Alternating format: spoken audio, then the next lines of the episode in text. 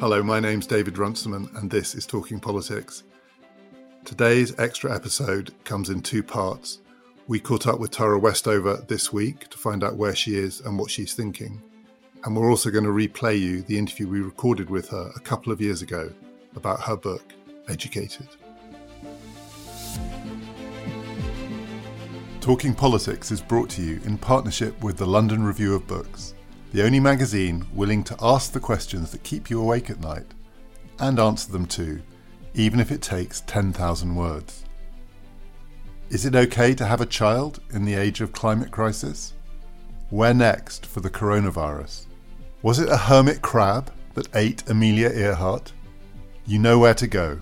Talking Politics listeners get to subscribe for a world beating rate using the URL lrb.me slash talk. They'll even send you a free copy of Sinomania, Writing About China from the London Review of Books. Just go to lrb.me me slash talk.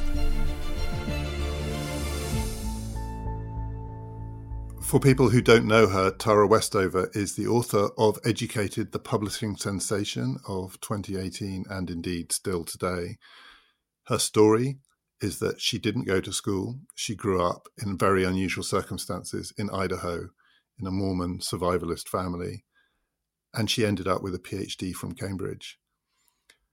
I spoke to her earlier this week on Tuesday. She's currently in upstate New York. This conversation refers to a few things in the book, and there's a much fuller conversation to follow it. But I started by asking her, as I've been asking many of our guests, where is she and what has she been doing? So I am staying at a friend's house in Germantown, upstate. Upstate New York? Yeah, upstate New York. I came here about two weeks ago and haven't gone out for a week. I just went to the grocery store, but otherwise, I, I haven't really gone out except to walk my dog in the woods. Do you have a sense of how regulated things are? If you were more out and about, would people be stopping you? Is there a police presence? Well, I, I didn't go out the first week much at all. And then I started to run low on the things that you need, you know, food and, and I, I, was I was short of toilet paper, which I'd been ignoring the run on toilet paper because I thought it was kind of funny. But then I actually But then you ran out. but then I ran out. And so I did the thing where the store opened at seven and I thought I'll get up at six thirty and I'll get there at seven. Fortunately I did not make it at seven because I wasn't committed. So I got there about seven fifteen and it was kind of eerie. I mean, there were I went to the toilet paper aisle. I got the very last one, which is kind of amazing. Uh, but yeah, there was just uh, clearly something had occurred there. and later I found out from when I was checking out that there had been state troopers there that morning because there were so many people waiting uh, and that when it opened at 7 o'clock everyone had just pushed in so when i got there at 7.15 there were a lot of people and it, there was it had a weird vibe but i didn't actually see any police or any crowd or anything but according to the people working at the grocery store, the state troopers have started showing up every morning at seven to kind of control the crowd. So that was I was glad I missed that. That that seemed like a fine thing not to not to participate in. And did you leave the city? Were you leaving the city anyway, or did you leave to get away because of what's going on now? I think I uh, kind of a combination. I wanted to get out of the city, and I'm thinking about going upstate. And then when my friend went up, I just thought you know what?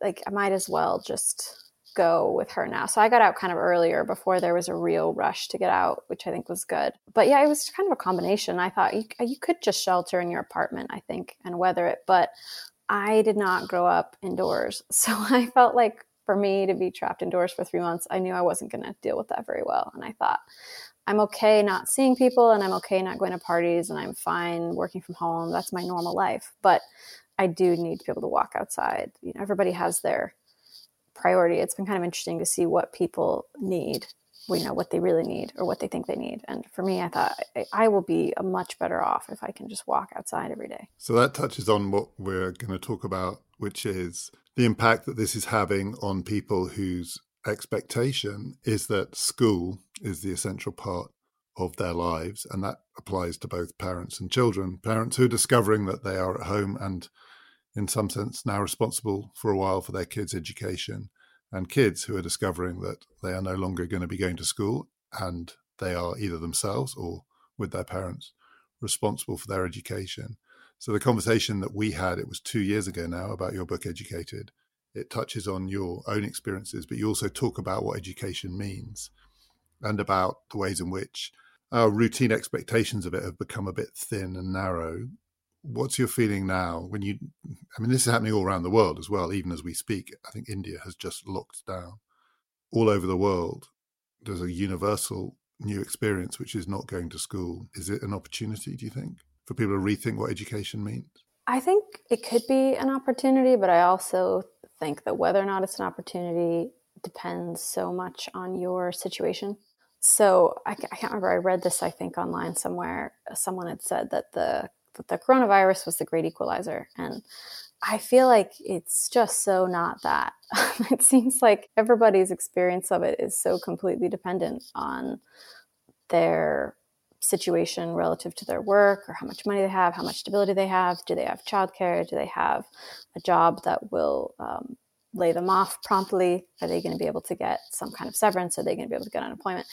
that is just you're going to have a really different experience of this virus depending on the answer to those questions I, I, mean the people i worry about i guess are the those vulnerable parts of the population you know 78% of us workers i read yesterday live paycheck to paycheck what does that mean when people can't go to work and how are people going to go to work even if they have jobs where they're allowed to when the schools are closed and they can't afford childcare so i, I feel like people are going to experience this lockdown in really different ways depending on how financially secure they were when it began. But for people who who aren't completely uh, vulnerable and aren't occupied with just the, the task of surviving and of finding a way to make enough money and take care of their families, I think there could be an opportunity there. There's an opportunity to learn in a really different way. I mean, I didn't get a traditional education, I got a pretty weird education.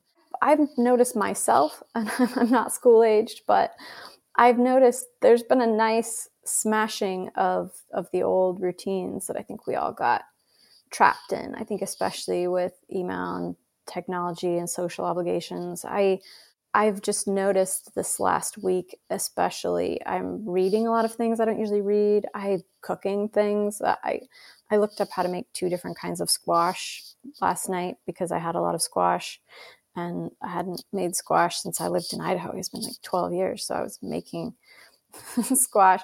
I was walking and seeing all these birds. I didn't know what they were, so I went online and got a, a book about different birds of prey on the East Coast and what am I looking at. And I just think that's a different way to approach education, which is to say it's an old way. It's um, where something you learn about something because it's immediately relevant to your life, so you go learn about it rather than proceeding on a kind of scheduled abstract curriculum or even if you're not in school you know what you spend most of your time learning and reading about or things that are far away but that you see online might be interesting uh, i've been kind of enjoying returning to a more physical way of learning things that i just want to know how to do i think there's a kind of general unskilling that is taking place where people do the same things over and over again. And it's going to be interesting for people who don't usually cook, have to cook for themselves, for people who don't usually clean, have to clean for themselves, don't usually spend so much time with their children, are going to be spending a lot more time with their children. There's an opportunity there. There's also, I think, potential for quite a lot of loss. And uh, I think it will depend on how people react. You can spend all your time on Netflix or you could read. I think these are choices we get to make. I completely take your point that you can't generalize. It's going to be hugely different, and a lot of it depends on people's personal situations, including how precarious their lives are anyway.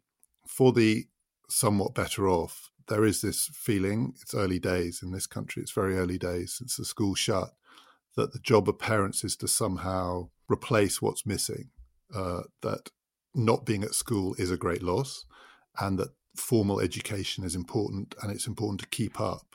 And so people are downloading plans from schools and so on and trying to replicate. You can't replicate the school experience, but trying to get close to it so that kids don't fall behind. The other opportunity would be to just think about it completely differently. Do you think we should um, open up a bit more?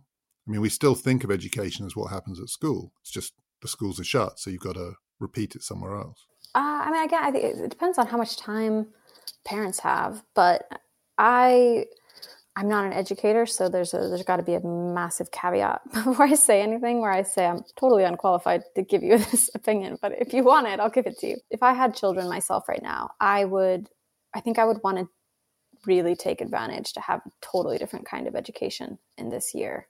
And I think I I would be preoccupied that they learn the basics that they need to learn to not fall behind. I wouldn't want them to go back next year and not have learned anything that they need to know. I think I would really want to do what my brother does. He homeschools his seven kids. It's kind of an amazing thing to witness the way that they learn and the way that they are able to they're able to pursue things as they come up. I went traveling to South America once and I sent them back a bunch of pictures of glaciers, the Perito Moreno Glacier and in Patagonia. And they then spent a month learning about glaciers and because the kids were really interested. And I just think there's a kind of education really can be curiosity and can be discovery. I think that that if, if it's fueled by what kids are interested in their physical lives and there's an opportunity to explore that for a year for some people. I don't think it should replace a typical curriculum completely, but I, I do wonder if there isn't just a scope there for a different kind of learning. Like I said, I feel like I'm doing it myself. I was, I made carbonara three times this last week. I'm going to get very fat, but I make very good carbonara now, um, which I could not do before.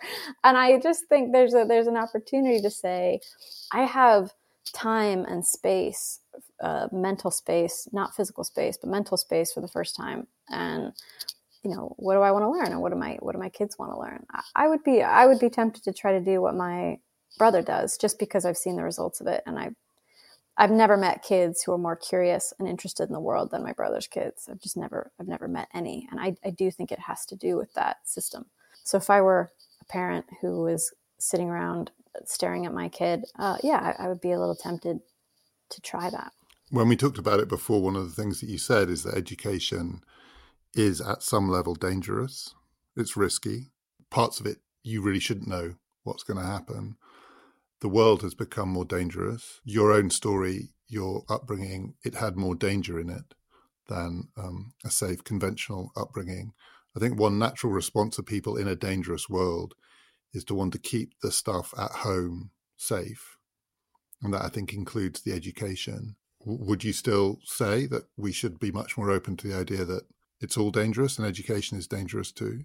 I think what I meant by that is that I think education, if it's a real education, will involve change, and change doesn't usually occur without some kind of cost. So if you're really going to be willing to open your mind and learn new things, you you might change your mind on some things. That might be uncomfortable for you. Uh, you think about the world is so ideologically split on almost every question there are many many things that if you open your mind up you might actually change your mind. And identity has become so caught up with ideology that might make life uncomfortable for you if you find that you don't agree suddenly on an important topic with people that you care about. At least that was my experience. But i i think dangerous in this context with the virus is a really different is a it kind of has a different resonance to it. Because i've noticed we're talking about vulnerable populations and different experiences of the virus if you if you have security versus if you don't. And i've been really interested that the people that i know who are head down just not in any kind of panic are are the people who i think are are the most vulnerable. And the people that i know who are uh, really quite protected and very unlikely to suffer any serious consequences are the ones who are having serious just crippling anxiety. I, I, I don't know what, what's behind that really, except I think maybe that there are some people who are used to having a lot of control. And I think that there is a whole other group of people who've never really had control over their lives. And this doesn't feel that different from the general loss of control they've been experiencing the whole time. Because it's also true, particularly in the United States, for now, at the time that we're recording, that there's a big geographical divide and it touches on the wider political divide in the country. This disease is striking the coasts, your East Coast. New York is the center of it, the epicenter at the moment. Also, West Coast, there are large parts of the country in the middle where the disease hasn't reached to any great extent yet. People talk about coronavirus as being a disease that, unlike other epidemics of the past, it doesn't really help necessarily to be rich. Uh, you can move, but maybe it's going to find you anyway. Do you think this experience has the capacity to bridge some of those divides between the different parts of the country, or do you think it's going to just exaggerate them even further? I mean, what you just said made it sound a little like it is already exaggerating them a little further? I feel like it's exaggerating them uh, because it's going to be, it's just going to be such a different experience. It's one where I, I do think wealth actually has a, a huge impact on whether or not you're vulnerable to this virus. I mean, if you're someone who has a good job that you can work from home, you have the resources that you need to go out and buy a month's worth of food and you don't even feel that you can just buy a month's worth of food go holed up in your house you have a meaningful degree of control over whether or not you're going to get this virus if you're someone who is living hand to mouth you have to go to work because you work at a grocery store because you are uh, a nurse because you are you work as a cleaner for someone's house like all, all of these people who are still going to work because they need the money they can't buy all their food for a month and they can't not go to work so they are in in way more way more risk of exposure than people I know in New York and even even me. I mean, I'm sitting in a house upstate. Uh, it's not my house; it's a friend's house, but uh, I'm so much better off than I would be if I were going into, you know, when I was 16 and I was working at a grocery store in town. I just think that was a matter of time before I got exposed to that virus. It wasn't, it wasn't an if, it was a when. Now it, it's very hard to see how I would, how I would be exposed unless I'm really, uh, if I go out and I buy a bunch of groceries and I, for some reason, just touch my face a whole lot and don't wash them or don't wipe them down, then I could get it theoretically. Really, it's just, it's a difference. It's an economic difference that's what that is. I don't have to work in a grocery store and I have a place I can go that is pretty safe. In that world where you were working in a grocery store in Idaho, and as you say, many people don't have much experience of control over their lives, and this is just more of that. And as you also describe, and as we talked about in our conversation, which we're going to play in a second, in that world, there is suspicion of government and there is suspicion of the advice you get from government about how to live because it just doesn't seem to touch people's experience. Is that still your sense of how people are reacting now? Is there still that ingrained feeling that the official advice that's being given about this disease doesn't really touch how people live? Yeah, I think, I mean, I, I've been watching that debate play out about you know, I think Trump tweeted maybe it was today or yesterday that we had to be careful that the that the cure, the solution wasn't worse than the actual disease. And I think a lot of people on the left think, oh, he's so callous. He he just is willing to trade people's lives for a healthy economy. I would imagine that that looks really different if you think about somewhere like where I grew up in Idaho. I, I think you've got a, a lot of people for whom losing their jobs is the end of the road in a really big way. Like six, eight months of an economic downturn is not something they will bounce back from in their lifetimes. I know people who are still in debt working 60, 80 hours a week, two jobs, manual labor jobs, hard jobs because of 2009. They're still trying to dig out of that. So I think for a lot of them, the risk is acceptable. They would they would choose the risk over the economic crisis. I don't say that that's my view. I don't I don't really know what my view is on it, but I think it looks very different if you are someone for whom uh, an economic recession or even a depression means that you don't get to keep your second home versus you lose your home and become homeless or move into a, uh, how move in with your parents or move into some kind of assisted housing or it, that just looks really different. That's a very different feel. It is interesting to me that some of the people who are going to be the most exposed and the most they're going to pay the highest price if we if we just say oh fine we'll take the risk uh, those are the people who i think are living they're living so near the edge that for them they think the risk is worth it and does it extend to a belief that therefore the risks of the disease have been exaggerated?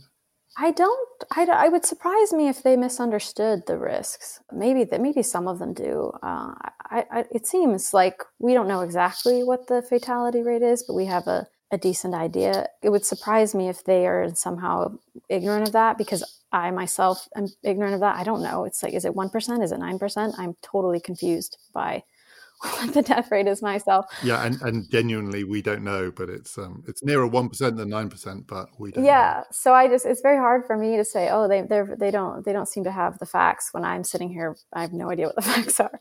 My guess is that many of them just understand that it's a one percent fatality, but for them in their situation, that seems like a better play than um, long term economic downturn collapse. You know, another 2008 for them, for many of them, given that they've never recovered from the first time, is is just not worth it. Talking Politics is brought to you in partnership with the London Review of Books. Now, a chance to hear the conversation that we recorded with Tara two years ago, just around the time that her book was being published in the United Kingdom. We recorded this conversation in my office in Cambridge, back when that was still possible. It's still one of my favourite episodes of Talking Politics, and I know it is a lot of listeners' favourite episode too. I should probably declare a bit of an interest here when I say Tara came to Cambridge to do a PhD. She did do it with me. Uh, I was her supervisor, and I have a very small walk-on part in the book. These are not the most exciting bits of the book, but it's not. I'm not saying this is a must-read because I'm in it. I'm saying it because it is an amazing book, and I'm just going to read a little bit of the Sunday Times review.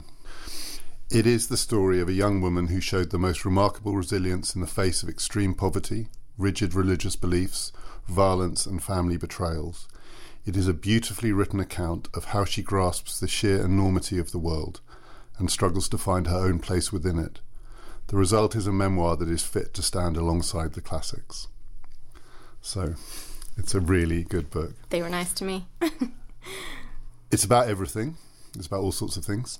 We're not called talking all sorts of things, although maybe we should be. We're called talking politics. And it is, in part, a book about different political outlooks. And also, it's about your journey through very, very different worlds. And apart from anything else, these are worlds where people see politics completely differently. So, if we kind of follow you on the journey, this conversation is going to be one about how some of the politics played out in these different parts of your life. But if we start at the beginning, where the book starts, where you grew up, and it is a world overshadowed by religion, but it also comes with a very distinctive political outlook too. How did politics look to your family when you were growing up?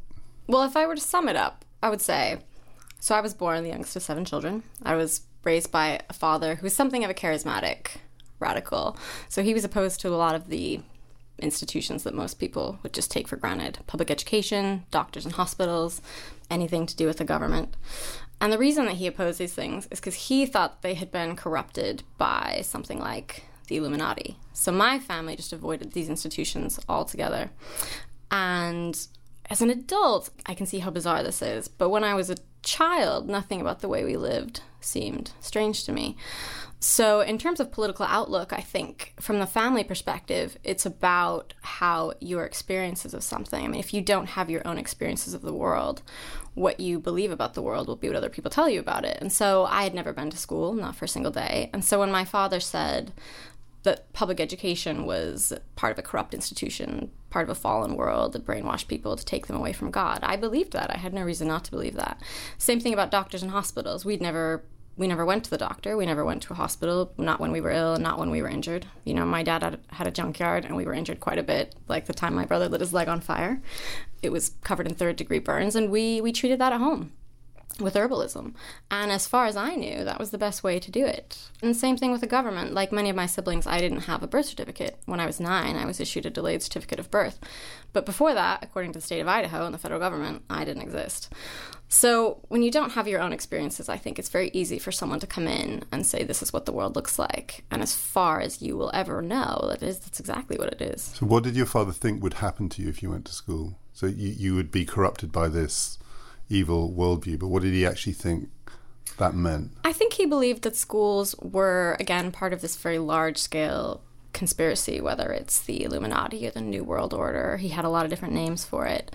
But I think he believed that there were these subtle corrupting influences that had taken root in, in public education, again, in, in the medical establishment, as he would call it. So I think he was worried that we would be brainwashed effectively. I think that was the concern. And you would therefore abandon him and his way of life. I mean, that was part of the fear that you would, if you went to school, you would end up moving away. Not just moving away. I think I think moving away might not have occurred to him actually, because people don't tend to move away from where I'm from. But I think I think his fears were more basic. You know, that we would go to a doctor was a fear of his because he believed that they were corrupt. I think he, at his worst moments, maybe even believed that they were trying to do harm and he also believed that there was a certain righteousness to not going. So this whole idea that you're on the path to God and you can so easily get off the path. And I should say about the religious aspect, my dad, I would say, it was it was a the vehicle for his particular kind of brand of paranoia. But I don't. I mean, the religion I don't think is is the reason behind it. My dad was Mormon. My whole town was Mormon. Everyone else in our town sent their kids to school, went to the doctor. You know, it's not a Mormon thing to be opposed to doctors and hospitals and education. That was very much a, a my dad thing. Because there's a kind of spectrum here, which is that suspicion of the federal government is quite a widespread view mm. particularly in the kind of parts of the states that you grew up in. So yeah, not to send your kids to school is pretty extreme, for want of a better word. But the idea that politics and politicians, and particularly what goes on in Washington, is somehow this kind of corrupt, other world thing that you need to resist. That was, I'm guessing, but that was not so unusual for the time and place you grew up. No, it's kind of funny. I thought when I was a kid, I thought that our town was full of you know communist liberal socialists because that's what my dad said it was and then you came to cambridge well and then i grew up and i had a conversation with my brother recently where he said this really bizarre thing to me he said somehow when i was a kid i remember thinking of everyone else in our town as city kids which my hometown had 200 people in it. It's this extremely isolated farming community in Idaho. And here's my brother, five, six, seven years old, thinking of these farm kids as city, as city kids. And for him, that was alienating because we thought, right, well, these are people that my dad described as socialists. Yeah, later. I remember when I was at Cambridge and I would return home and I would have conversations with them and I would realize these are fairly right wing Tea Party Republicans. But, you know, I had grown up thinking that they were communists. So there are bits in the book where you describe incidents that clearly overshadow other people's memories, and for you, they're there, but they're they're much more marginal. So one of them that really stands out is 9/11. Mm. So you remember 9/11, but you didn't know about the Twin Towers when it happened. What did you know about New York? I'm not sure I knew very much about New York. Music was, was a thing in my family. We, we really valued music, and we'd become slightly obsessed with the Les Miserables musical. And so I was aware that there was a city in the United States you could go to to see this play. And my brother, my older brother Sean, was a truck driver, and we had tried to hatch this plan where we could find loads from Idaho that would take us to New York so that we could see the show. And that was my whole experience of New York. It was the scene of this play. I definitely never heard of the Twin Towers. I, I didn't know anything about the Middle East, except as a kind of biblical. I mean, I'd read the Bible. I knew all about it in that context. I think when the Twin Towers fell, for me and my family, it was more of a sign of the end of times, which we were always looking out for anyway. We'd been looking out for the end of the world for my whole life. So that just seemed like, no, this is really going to be it. It's really going to come this time. How did you discover what came after the Twin Towers? So if this is the sign of the end of the world, what are the other signs then that your father was looking for? What was the, how did the news play out? Well, I think if you're someone who's interested in all this stuff, I mean, the Twin Towers was a, was an interesting one because it was since nothing happened, and yes, there's a war, but it's very far away, and you don't have any real experiences of it, and it just drags on and on and on. Other moments were much more intense in a way because they were packed together, like the Y2K experience, where my dad was sure it was going to be this day, and then it wasn't. Yeah, and you say he was he was almost heartbroken. He was on the turn of the millennium when the world didn't end, right? Well, I think he had been I would say, gently made fun of by people in our town for so many years and kind of mocked for that, for how serious he was taking these things and how, you know, he was telling people there was one gas station in the town and he sort of said to the owner, you know, you need to really chain up your store, it's going to get looted, all these terrible things. And people kind of laughed at him. And I think that would have been a real reversal when that happened. We would have been the people who were prepared. We would have been the people with food. We would have been the people with fuel. We would have had means to communicate because we were ready. And I remember that night when I realized that the world hadn't ended and I went to bed. It, yeah, he seemed smaller to me than he had that morning because he responded to it in this kind of childlike, disappointed way. And I remember just feeling sorry, really, because I had always thought of him as this kind of Noah like character who was following the Lord and, and doing what he should do, even even though everyone else was mocking him. And then it almost seemed cruel to me that the world hadn't ended, that God had denied him this thing that he that he seemed to deserve. I felt like for how faithful he'd been. So I talked to you a bit about this book when you were writing it. And I, I should say I didn't know. So when I taught you, I didn't know your story. I don't lead with that. uh, and so I, reading this book, is, was a revelation for me too. But when we first talked about it, you thought that one of the things that you might do was explore the people who did go to school in your town and kind of, Hmm. you know, as it were, it's about education and it is a book about education, but about so what happened to the people who are still living there, living now in Trump's America.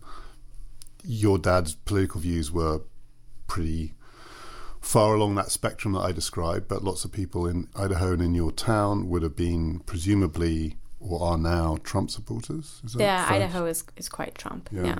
So, what is your sense of the people of your generation, the ones who did go to school, who did go to doctors, but who grew up with that deep suspicion of federal government and other things? Are they? How do they feel about the state of America now? Do you have a, a sense of that?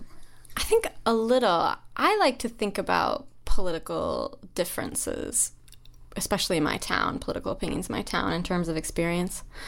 So I think that there can be a tendency on the left to think that really it's a case of, of getting the evidence together and convincing people who they think of as ignorant of things that they think of as the truth again, I think it, I think it's so much more helpful to think about the experiences that people have. So, one example of that, what I think of as a Republican tenet, certainly used to be. I, I don't know how much it still is, but I think it still is that government is ineffective. If you live in Boston, you have a lot of examples of the government not being ineffective. You have roads, you have schools that work, you have a healthcare system, you have any number of positive interactions with the government on a day to day basis. If you live in Idaho, you probably have two interactions with the government. Mostly it's going to be speeding tickets, traffic violations. And the second major interaction they have is farm regulations that are handed down by bureaucrats, and they don't always make sense. They often don't make sense. They're written by people who've never been on a farm. So I I think this idea that you can just convince people you know show them that they're wrong i think it's just is just a flawed approach because they're not wrong from their experience. Governments are terribly good at running cities. They're not so great at running the country in, in the sense of country being rural. The, the So- countryside, as we the would say. countryside exactly. Like they're not great with the countryside. And so i mean the rural schools is, is a particularly interesting case because it, it's not that they're bad schools but they do have problems that are specific to being rural. Rural schools do really well on national exams. They do really well with graduation rates but they really fumble with what they call transition and alignment which is getting kids from high school into a university and getting them to graduate and getting jobs. And there's probably all kinds of reasons why rural schools struggle. I think one of them could be that for most rural kids that I spoke to, people in my town, the only person they'd ever met who had a college degree was their high school teacher. And a lot of times those high school teachers had done correspondence degrees and had never been to university. So you ask someone, there's one woman I interviewed who had gone to Idaho State to study communications and she dropped out after two semesters and I asked her what were you going to do with communications degree it took her a really long time to answer and then she said I guess I thought I would be a TV presenter and her saying that really stuck with me because I thought, you know, she has no idea what she can do with this degree. That's the only visible thing. She doesn't have any concept of the many other things that you can do with this kind of education. So I think there's a general sense that people value education, that it helps, but I don't think in the specifics, I don't think they have the role models that they need. So your story is remarkable because it doesn't include the going to school bit and it goes straight to the college bit. Do you think if you had gone to your local school, you wouldn't have wound up going to college? I don't know. I'm not very good at counterfactuals. I couldn't possibly suss that out. I think there are things that I'm grateful to my parents for about my education or non education, and I think they took it too far. but I would say one thing that my parents believe and that they said to me, and they said it often, was that you can teach yourself anything better than someone can teach it to you, which I think is absolutely true.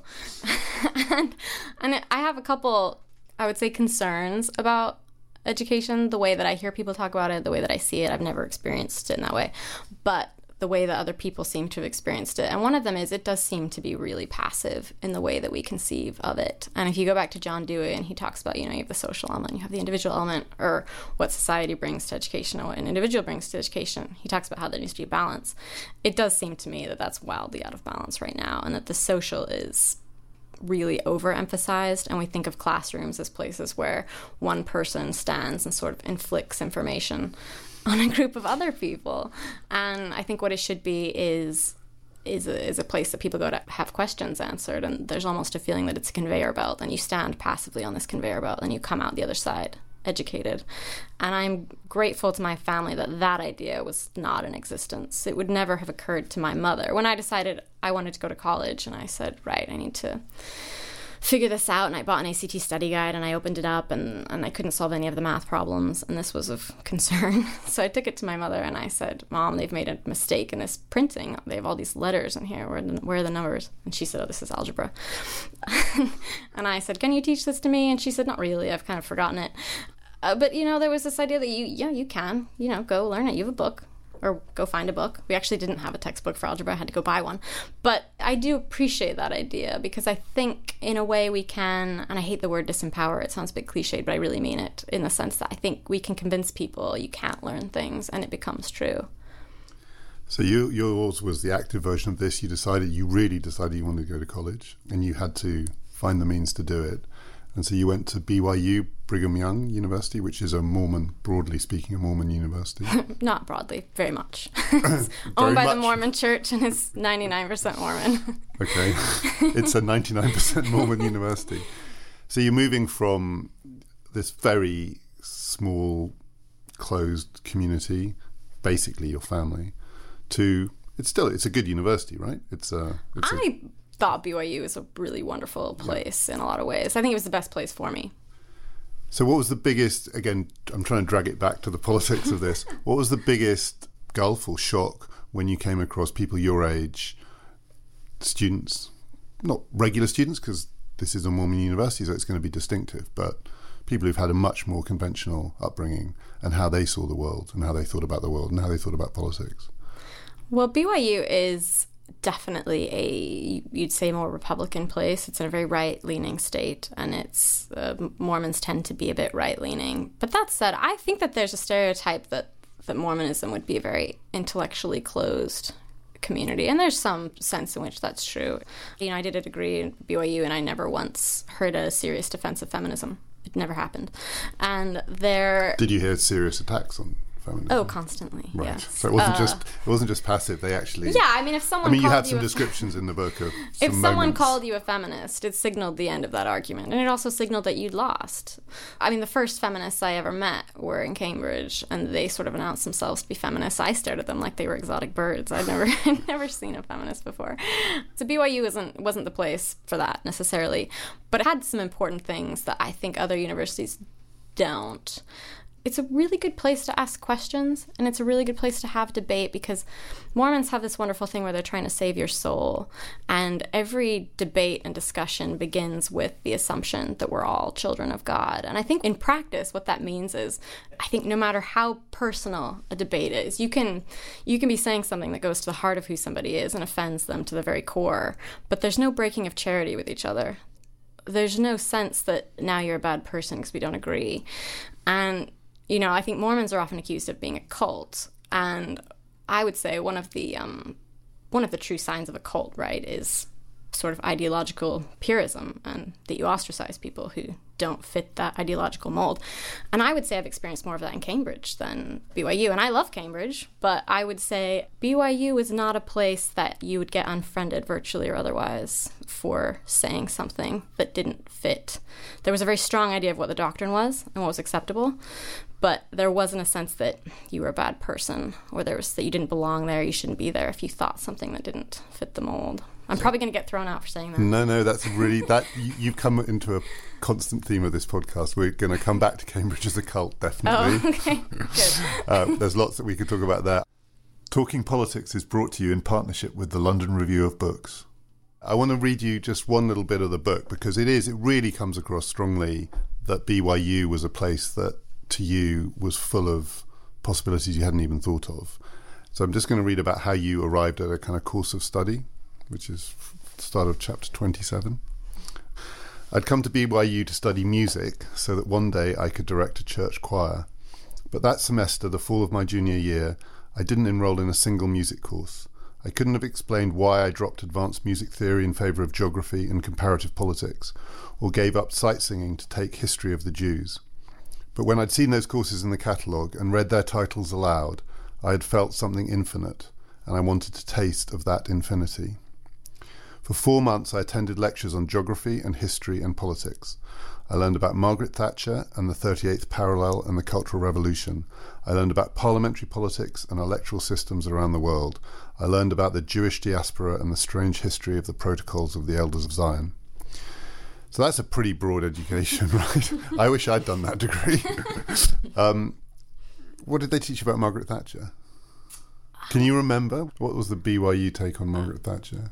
I, I mean, I think it was fairly positive because it was BYU and it was, you know, Thatcher and Reagan, and BYU is, is usually, I mean, it's hard to generalize these things. The funny thing about BYU is you have a fair number of liberal professors, but they sort of hide it because they know that their students might not tolerate it. So it's the opposite of most universities, where, where the of, conservatives are kind of passing in, as liberals. Yeah, it's kind of interesting. So I don't know what he actually thought of Margaret Thatcher, but I know he wouldn't have offered in that setting you'd really alienate people. And were you coming to all of this fresh? So Margaret Thatcher, did you know anything about her? No, before? I'd never heard of her before. I had a vague. My ideas of, of the UK ended with the American Revolution. I mean, I didn't know anything about it, and we were mostly because it was a comparative politics class. We were just studying the parliamentary system, the fact that other systems exist, and that there are advantages and disadvantages to both, and that you know, I think if you're American and you're raised in a certain sort of religious way of learning American politics, the American Constitution is handed down by God, basically. And comparative politics was the first time that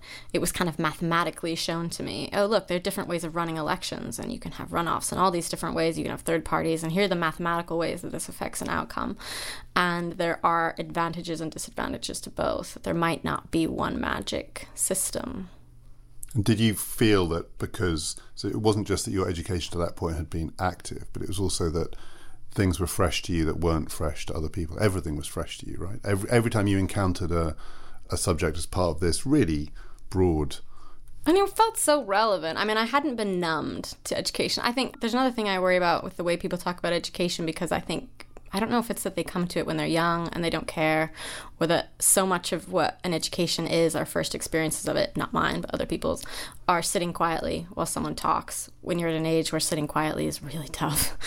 And that wasn't it for me. When I encountered these things, they were extremely relevant. And so the stories of my first term at BYU, you know, one of my first lectures I went to, I raised my hand in a class and I asked a question. I asked what something was because I'd never heard of the word. And the class went silent and everyone was staring at the floor. And of course, the word was Holocaust. And I'd asked what it was. And I think people thought that I was making a really kind of off color joke. And I wasn't, of course. Or that you were denying it. Yeah, and I wasn't. I had no idea what it was. I was just actually asking, what is this? What does it mean? I've never heard of this. What is this word? After that, you know, I, I wasn't majoring in history at the time, but I saw there's a history of the Jews course, and I thought, right, that might be for me. And so I took it.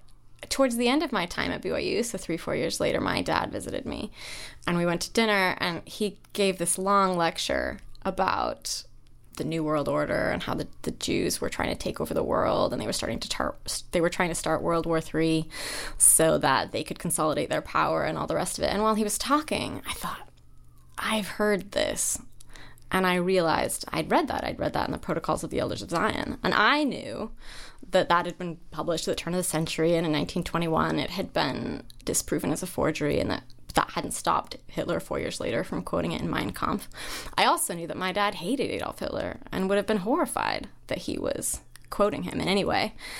And it was the first time in my life that I felt like I knew what my dad was saying and he didn't. And that was a very shocking reversal of the parent child relationship because parents often have kids run into a room saying something they've heard and they don't really know what it means and everyone laughs. That's what the parent child relationship is. And this was a complete reversal of that. And it would put us into conflict with each other in a, in a pretty serious way that would ultimately end with estrangement. And I, I tell this the story of that because I think it's a story that has a lot of drama in it and there's a lot at stake. And that was my experience of education more than being this kind of passive, dead, institutionalized, sterile thing where you know what you're going to get out from when you, you know you put something in and you get something out. And that seems a bit creepy to me.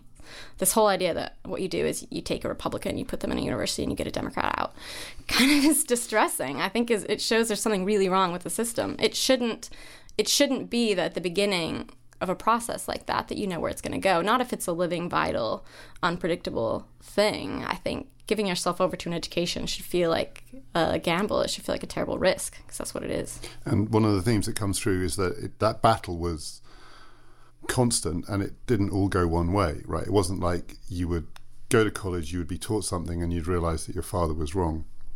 Often the view that you grew up with pulled you back against the things that you were being taught. And actually, it was often harder to move away from the stuff that you'd been told as a child into this world. I mean, it comes through really strongly in it that this is a constant. It's a slow process, and it isn't always. Ways. Yeah, exactly. I mean, I think my first semester at Cambridge, I think, is was a pretty good example of that because at Cambridge, I would say you know, my first week in Cambridge, I, I think it was in the Gibbs building. I went to a lecture. I think it was Duncan Kelly who gave this lecture on positive and negative liberty. That kind of moved the world for me a little bit because it had never occurred to me that the obstacles, the restraints that are on a person can be internal. That it's not just that you can have external restraints keeping you from doing something. There can be things, beliefs that you have that might be the most important thing. The most important restraints on you might be inside your own head. That had never occurred to me. Learning about that, it was it was interesting. That lecture it was about a week later. Someone sent me this Bob Marley song, and I'd never heard of Bob Marley because I'm gonna always be behind on pop culture references forever. but it was a redemption song, and I got really I got really obsessed with that lyric emancipate ourselves from mental slavery. None but ourselves can free our mind. And I listened to it over and over. And then I ended up on Wikipedia, which is where you go, and reading about the cancer that he'd had, that he'd been recommended to amputate the toe. And because he had the Rastafarian belief in a whole body, he didn't. And he died, and he was quite young. Reading that at that time, I realized I've never had my vaccinations. I've been saying for years that I think my dad's paranoid about the medical establishment and I think he's wrong. I've renounced his world, but I'd never quite found the courage to live in this new one. And so that was a big moment for me where I took a big step forward. But at the same time, I mentioned I had encountered feminism at Cambridge for the first time. And I did. And I read all of these kind of feminist books. I started with John Stuart Mill, Mary Wollstonecraft, and I I inched towards the second wave, but that was a bit much for me. I wasn't ready for that. And uh, but you know, John Stuart Mill in a lot of ways was this earth-shattering moment. He has that that line that I love, where he says, "Of the nature of women, nothing final can be known." And of course, I'd been raised in a way where it was very much thought that the nature of women is known, and the idea that women are this they're loving they're nurturing they're not ambitious they're all of these things was very much a part of how i conceived of myself and it was a struggle for me because i actually felt like i had quite a lot of those attributes that I'd been told were not natural for me. So when I read that, of the nature of women, nothing final can be known, I, yeah, it moved the world in a way, but in a way it really didn't. Because I went back that Christmas, and my family was a family that had been infected with violence, especially violence against women. And I witnessed a, a violent episode between my brother and his wife, who was my age. And I imagined that she would just be embarrassed and that what she would want was to cover that up. And so I did. And there was no lecture on feminism, there was no showing of female power, there was no lecture on women's rights or human rights or any of that. Actually, what I did is I let my father deal with it because he was the patriarch. And in my mind, it would have been entirely inappropriate for me to supersede his authority, even though there was this wing of my mind that was opening up that had started to think he was wrong. So you ended up studying, we did this together, 19th century political thought. So John Stuart Mill was a starting point. And one of the, the connections that you were trying to make, or you ended up trying to make, is between that, that world that Mill comes from and the fact that Mormonism and other utopian movements of the time were also trying to rethink everything, really. Um, just say a bit more about what drew you to that I, I kind of half know the answer, but even I don't completely know the answer. Why did you end up wanting to write a PhD about 19th century utopian thought? I'm not sure I know the answer either. But so no one knows. So. I think it's probably buried in the dark, frightening recesses of my head. but I think I was very at home in that century in a way. I mean, I had grown up. We had books in my house, but we didn't have we didn't have a ton of books, and I, if we did, I didn't read them. What I did read were religious tracts. I read the letters of Joseph Smith and Brigham Young, and I read their lectures, and I, I read all of that kind of thing. So I was really at home in the language of the 19th century because that is when the first Mormon prophets that are really venerated in their religion had been writing. I think I mean that religion was it was my religion and that century was the the birth of that religion. I think I felt like I needed to understand it when I left BYU. I'd never really met anyone who wasn't Mormon, if maybe two or three people for a few minutes I'd met people who weren't Mormons, but no one in my life wasn't Mormon. But I had begun to wonder if I was, and I wasn't sure whether I was. And the reason that I thought maybe I wasn't was was polygamy, because in the in the history of the church we'd had this practice of polygamy, and, and that was a huge issue for me. But I also felt like it wasn't something that I could just throw over. It was such a, an important part of my family's heritage and legacy, and I'd had a great great grandmother who was a a plural wife and had sacrificed an enormous amount to get our family to the United States so they could be good Mormons. And so it was something I think I felt like I had to investigate very thoroughly so that I could, in my head at least, tell her I, I didn't take the decision entirely lightly. You said earlier, I'm going to come back to the cult question. So, Mormonism is not a cult. And certainly when you were right, and I, I learned a lot about it from reading what you wrote about it, but the ideas, the 19th century ideas that found the movement have a lot in common with lots of other utopian movements, including some that end up being radical socialism too. Um, and all of them have a slightly cultish aspect to them, and some of them literally become these closed communities. But yeah. the ideas themselves are in some ways remarkably open and mm. really experimental. I mean, that's the other thing. That period of political thought was amazingly experimental. Mm. So now we're sitting in Cambridge University um, a great, a great university, lots of people doing lots of different things. But your sense of it, which I kind of partly share, is that, and this relates to contemporary politics too, is that it's it's a bit closed off from the full world of experience. Is that still your sense of? You live in Cambridge now, right? You're not yeah, at the university, but you live in the town. It is. I mean, I would never say this is a cult, this isn't a cult, but I do think it's useful to say this is an attribute we think of as as almost defining of a of a cult. And it does seem odd to me that sitting in a place like Cambridge, we'd say to Mormons they're a cult when we ourselves tend towards that, I think, quite a bit. So I don't want to make any pronouncements about who's a cult and who isn't. But I would say our ideas about education are really passive, and I think they are.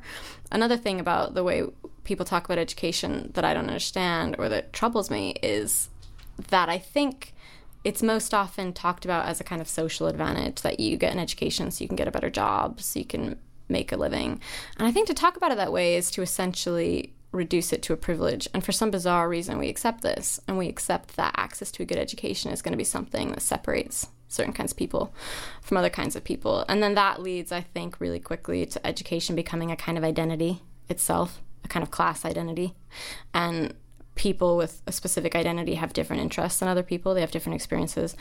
And that really troubles me. And then I think, then going back to the cult question, I think you can get to a place really easily where universities themselves are kind of dead zones for free debate, actually, because of these things like, um, for example, I think if you if you think education is a privilege and that some people deserve it and that other people don't, you're going to be quite affronted when people turn up in your classroom that you think don't deserve it. And maybe that will be because they're prejudiced, maybe because they're sexist, maybe because they're racist, whatever it is, in your mind, they don't deserve to be here, and, and you do. And I think the idea of a safe space can kind of be born from this. There are good reasons to have some safe spaces, but the idea that a whole university should be safe, I don't think anything about education should be safe so I, I worry about that. I worry about this idea that certain types of people don't belong in classrooms because they're prejudiced and bigots. It's also logically a really ridiculous thing to think. Because if there's one place that you would want to gather up all of your prejudiced, racist, sexist people, I think it would be put them all in classrooms. It's a really wonderful place for them. So I'm concerned that when it comes to the difficult things, because of that that mechanism to ostracize people, unfriend, I think is so strong in a place where education is an identity and certain people deserve it and other people don't, and we will exclude them if they don't meet this puritanical ideological criteria. I mean, take something really difficult to talk about. Like a few weeks ago, there was the um, Aziz Ansari fiasco that really divided people, and there's a lot of really difficult things to talk about with that story, having to do with sexual assault and female empowerment and whether women are free agents or whether they're victims. All of this kind of stuff is really hard to talk about. If I'm being honest with you, I would be more comfortable casually mentioning that at the dinner table of family of mine who recently defended Trump to me after Charlottesville than I would be at most dinner parties in Cambridge. Wow. There's so much that we could talk about that comes out of that, but I'm going to just ask one because it is something that we talk about quite a lot on this podcast. It's a feature of contemporary democratic politics, and it relates to what you just said about education being a kind of proxy for class or, or turning a group of people into a, an interest group. So it is the big divide in contemporary politics. Whether someone went to university or not turns out to be the strongest marker of the likelihood that they voted for Trump or against Trump, voted for Brexit or against Brexit. So Cambridge, part of the reason it, let's agree it's not a cult, but it's quite a bubble town, is that it, it has a worldview which is pro-European, broadly cosmopolitan, and therefore very Remain, surrounded by bits of the east of England which have a very different view, and you only have to go five miles one way or five miles another way. And the fact it's a university town is a huge part of that because you see this with university towns all over the UK. And you see it in the States too, right? Famously, it's the kind of Austin, Texas yeah. question. Cambridge is, is Austin and Cambridgeshire is Texas, if you know what I mean. So you've probably seen more of the range of people's experiences of education. You've you've had a pretty diverse college education, right? As you say, BYU to Cambridge and Harvard was the other Cambridge was thrown into that mix too. Yeah. I agree with you. It's really dangerous, and it's really dangerous for democracy. So I'm going to ask you a little question to end with. So what do we do about this, right? How, how if this is the new divide, a kind of class divide of a sort, but it's not exactly a class divide, but the educated and not the uneducated, but people who, who have got gone less far along the ladder suddenly are kind of pulling in different directions. And so to go to college in the States says something about you, and to vote for Trump says the other thing about you.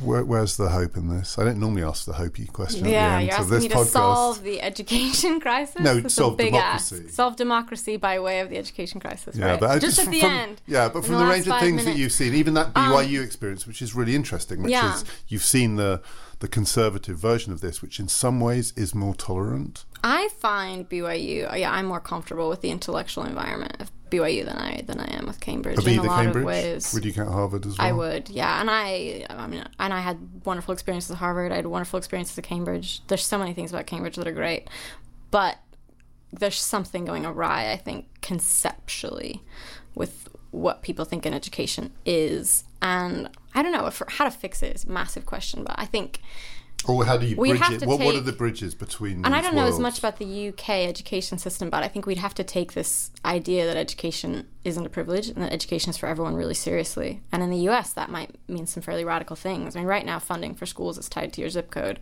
which effectively means that certain schools are awash in money and other schools can barely get by.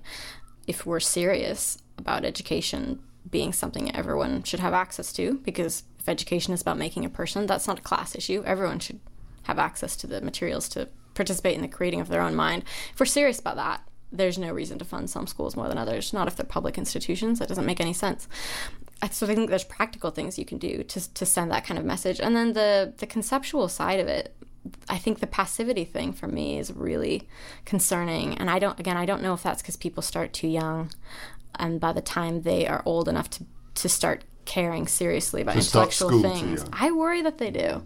I worry that by the this time country it's full, which is I worry that crazy. by the time they're old enough. I mean, you think about your experiences of what a thing is, everything about what what is an education, and I think the ideas people have about it are not active and they're not interesting. They're passive things. Chalkboards, exams, endless exams. They're not chalkboards now, they're digital interactive digital, whiteboards. Whatever, but it's a lot passive. of sitting quietly and, and being told things that you don't actually care about. And I think the, the passivity thing for me, I just really worry about it. And I, I worry that our ideas about education, again, as this conveyor belt, make it a very safe, sterilized thing. And I think that ha- that just has to change. I mean, my own experience with education is that it is this living, vital quite dangerous thing. And I think we have to go back to a, a time where we actually believe that education is powerful. I think people love to say education is power, but I don't think anyone believes it. I think especially the people who say it don't believe it.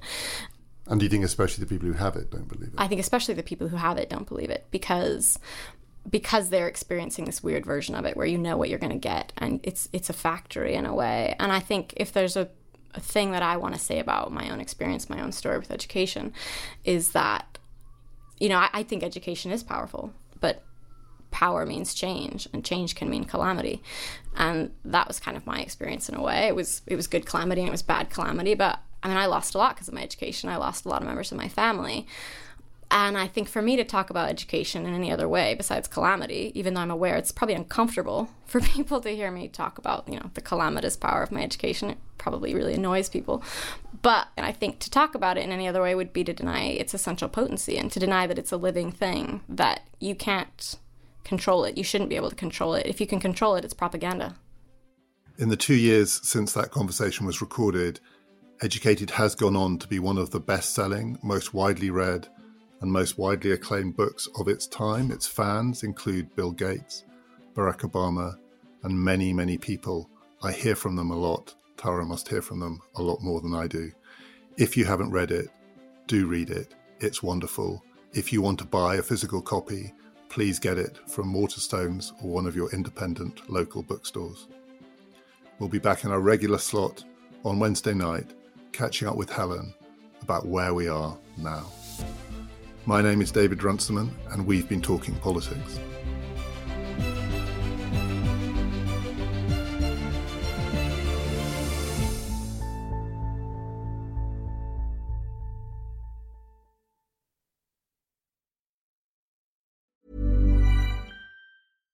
When you make decisions for your company, you look for the no brainers. And if you have a lot of mailing to do, stamps.com is the ultimate no brainer. It streamlines your processes to make your business more efficient, which makes you less busy. Mail checks, invoices, legal documents, and everything you need to keep your business running with Stamps.com. Seamlessly connect with every major marketplace and shopping cart. Schedule package pickups and see your cheapest and fastest shipping options from different carriers. With rates up to 89% off USPS and UPS rates. And with the Stamps.com mobile app you can take care of mailing and shipping wherever you are. Make the same no-brainer decision as over 1 million other businesses with stamps.com. Sign up with code program for a 4-week trial plus free postage and a free digital scale. No long-term commitments or contracts. That's stamps.com. Code program.